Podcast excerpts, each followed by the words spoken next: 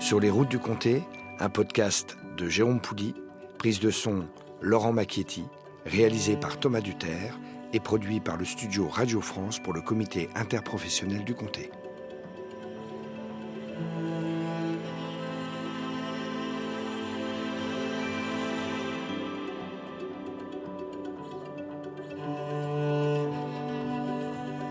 Bon, Laurent, Thomas, c'est bien beau de voir euh, toutes ces Montbéliardes vivre d'amour et d'eau fraîche.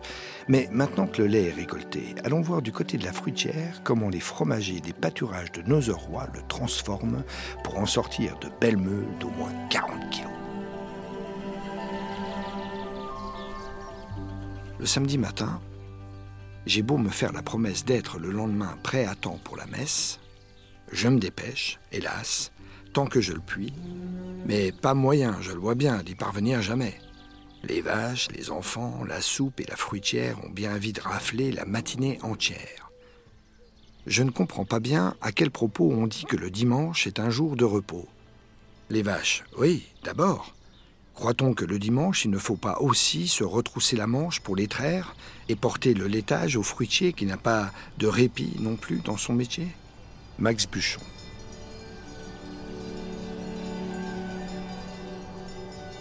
Épisode 3 Fruitire, fructus ou fruitière?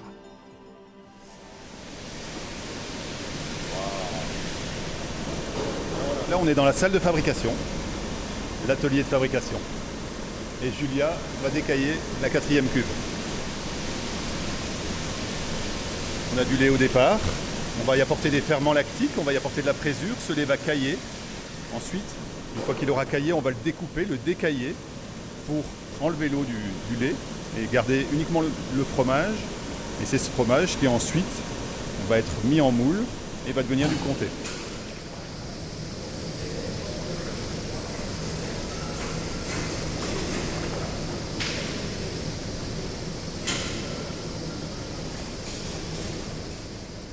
Laurent, Thomas, permettez-moi de vous présenter Adrien Villaume, Hubert Michel, Julia Blicharski, qui sont fromagers, ainsi que Alexandre de Liaval, producteur de lait et président de la coopérative de la fruitière des pâturages de Nozeroy.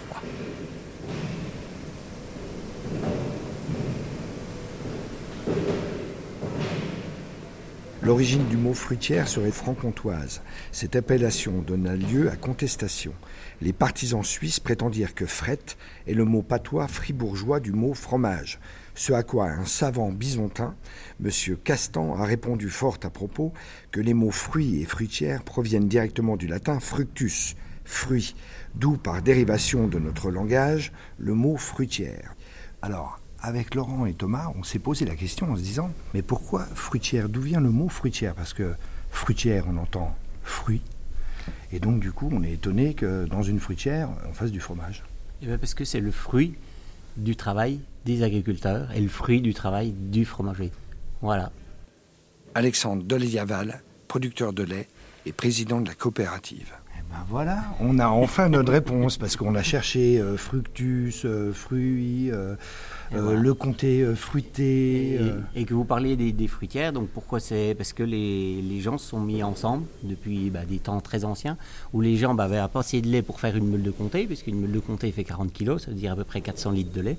Chaque ferme n'avait pas 400 litres de lait, donc les gens se sont mis en commun et ont trouvé un fromager pour pouvoir faire d'où est venue l'idée des fruitières et euh, l'idée de, la- coopération qui est très ancrée dans la, en Franche-Comté, euh, l'idée de se mettre ensemble, de s'unir et voilà le- le- les, notions de solidarité. Euh, ce sont des notions qui sont importantes chez nous. Et voilà, les, premières coopératives sont apparues euh, ben, dans le Jura et dans le Doubs. Mais pourquoi ne pas faire des meules plus petites? Ben après, c'était pour la, en termes de conservation. Il faut quand même que le fromage soit assez gros euh, pour pouvoir le, ben, le conserver, le saler et le- l'affiner. Donc c'était une tradition de faire de ces meules de, de 40 kilos.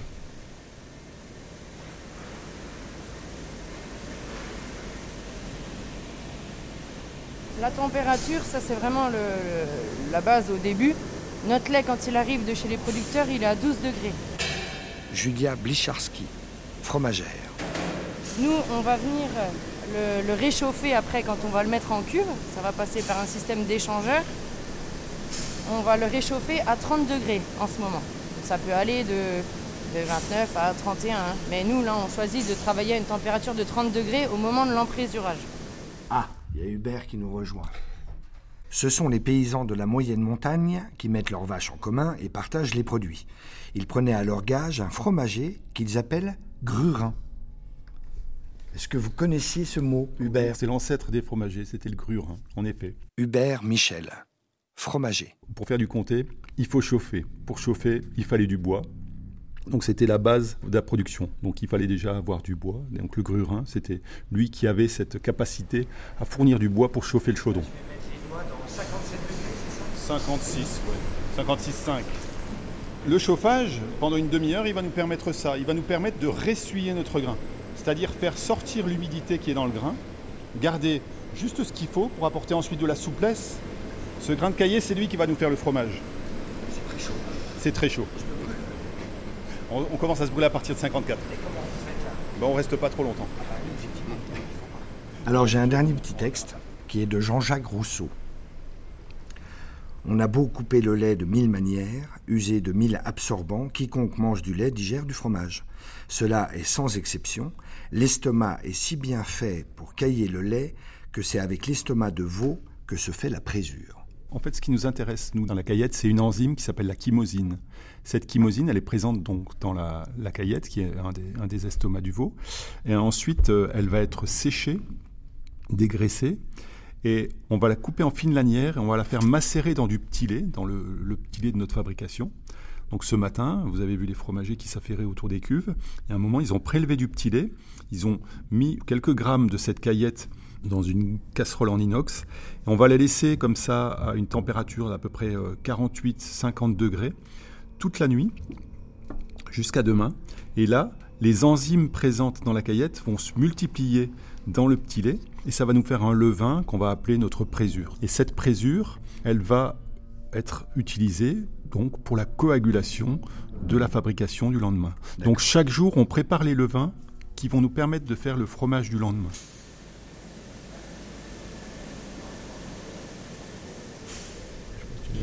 Les vins, ça sert à piloter en fait la fabrication. C'est ce qui va nous aider à régler nous le temps de prise, euh, donc c'est-à-dire au moment où on va mettre notre présure, combien de temps ça va mettre pour cailler. Ça va nous aider aussi derrière à régler euh, l'égouttage, c'est-à-dire que on essaie de garder la matière grasse, la protéine et évacuer l'eau, qui est en fait le sérum. Tous ces levains vont nous aider à régler ça, parce qu'après nous derrière on a des des relevés, euh, des sondes qu'on fait pour justement évaluer l'humidité du fromage, la matière grasse, le taux de matière grasse qu'il y a dedans. Et ces levains, ils nous aident à ça en fait. Et ça c'est pareil, c'est la main du fromager aussi. C'est nous qui choisissons quel levain on va utiliser et comment on va les conduire pour arriver à gérer notre fabrication et arriver à un produit euh, fini qu'on a décidé. Quoi.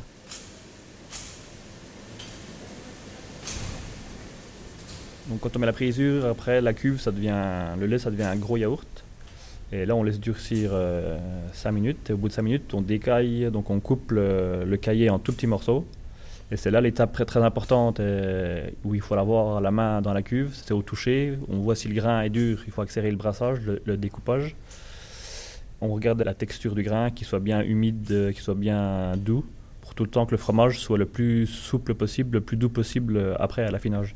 Plus un grain est dur au décaillage, plus le fromage sera sec à l'affinage. Adrien Villaume, fromager. Donc c'est pour ça qu'il faut tout le temps avoir euh, une texture euh, assez souple, et un grain très régulier pour que le fromage soit régulier et onctueux euh, au bout de 12, 14 mois, 36 mois. Donc c'est là que la, main du fromager est très très importante. En fait, ouais, le décaillage, c'est ce qui va faire la, qualité de votre pâte, majoritairement en gros. Il y, a aussi la part d'humidité dans le fromage, mais le fait de décailler et la façon dont on décaille, c'est pour ça que chaque comté dans chaque fruitière va être différent. Parce que déjà, il y a des acteurs différents, il y a des terroirs différents. Et le, décaillage, c'est ce qui fait la finesse de votre pâte. Julia Blicharski, fromagère. C'est une des, étapes les plus importantes. Et puis, comme disait Adrien, bah déjà, même euh, entre nous, on va avoir des différences de décaillage. Et puis, il y a aussi le, on va dire, l'expérience qui fait la différence aussi. Adrien, il a plus d'expérience que moi. Je sais que moi, j'ai encore beaucoup de, travail à faire pour être plus régulière et, voilà quoi. Et puis, euh, tout ce travail-là, on ne le voit pas tout de suite. Il faut attendre nos quatre mois minimum quand on va aller euh, grader les fromages ou on va aller euh, voir les, fromages en cave chez les affineurs. C'est là qu'on va se rendre compte de, notre travail, mais quatre mois auparavant. Quoi.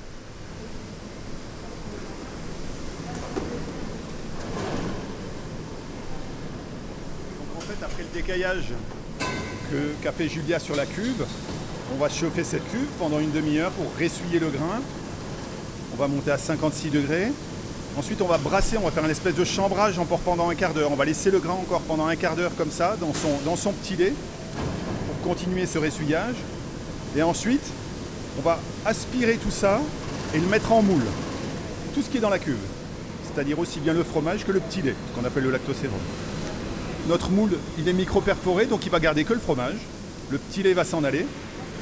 Et là, le fromager installe ce qu'on appelle la plaque d'immatriculation du fromage. La plaque qui permet à ce fromage de devenir un comté.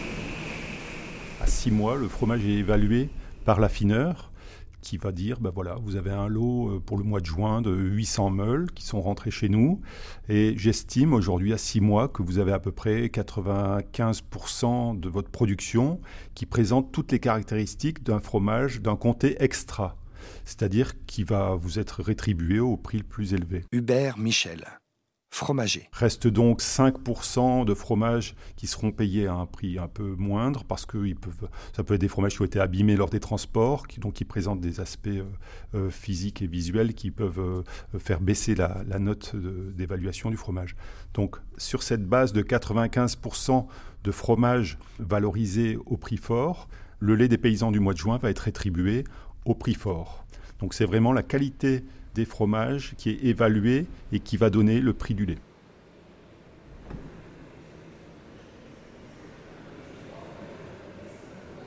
C'est là aussi toute la, beauté du comté, c'est que c'est un mélange de lait.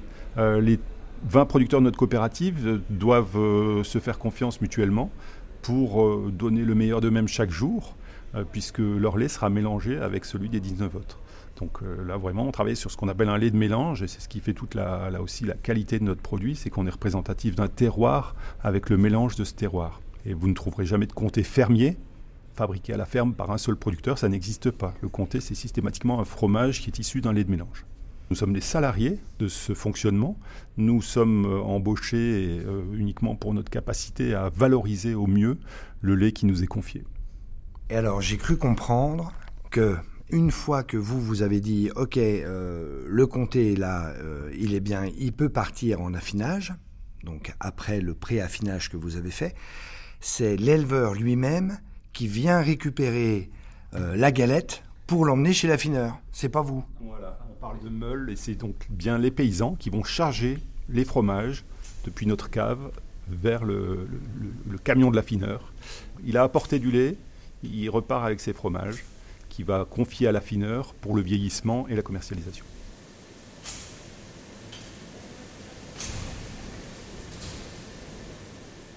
Voici mon bâton blanc, ma toile et ma présure. Tenez, vous allez voir si j'ai la coupe sûre et s'il me faut à moi bien des coups de filet pour pêcher mon fromage au fond de votre lait. Un et deux. Mais avant la fin de la journée, j'ai de ma chambre encore à faire la tournée pour saler chaque pièce en me dépêchant bien, et cela jusqu'au jour où viendra le marchand. Max Buchon.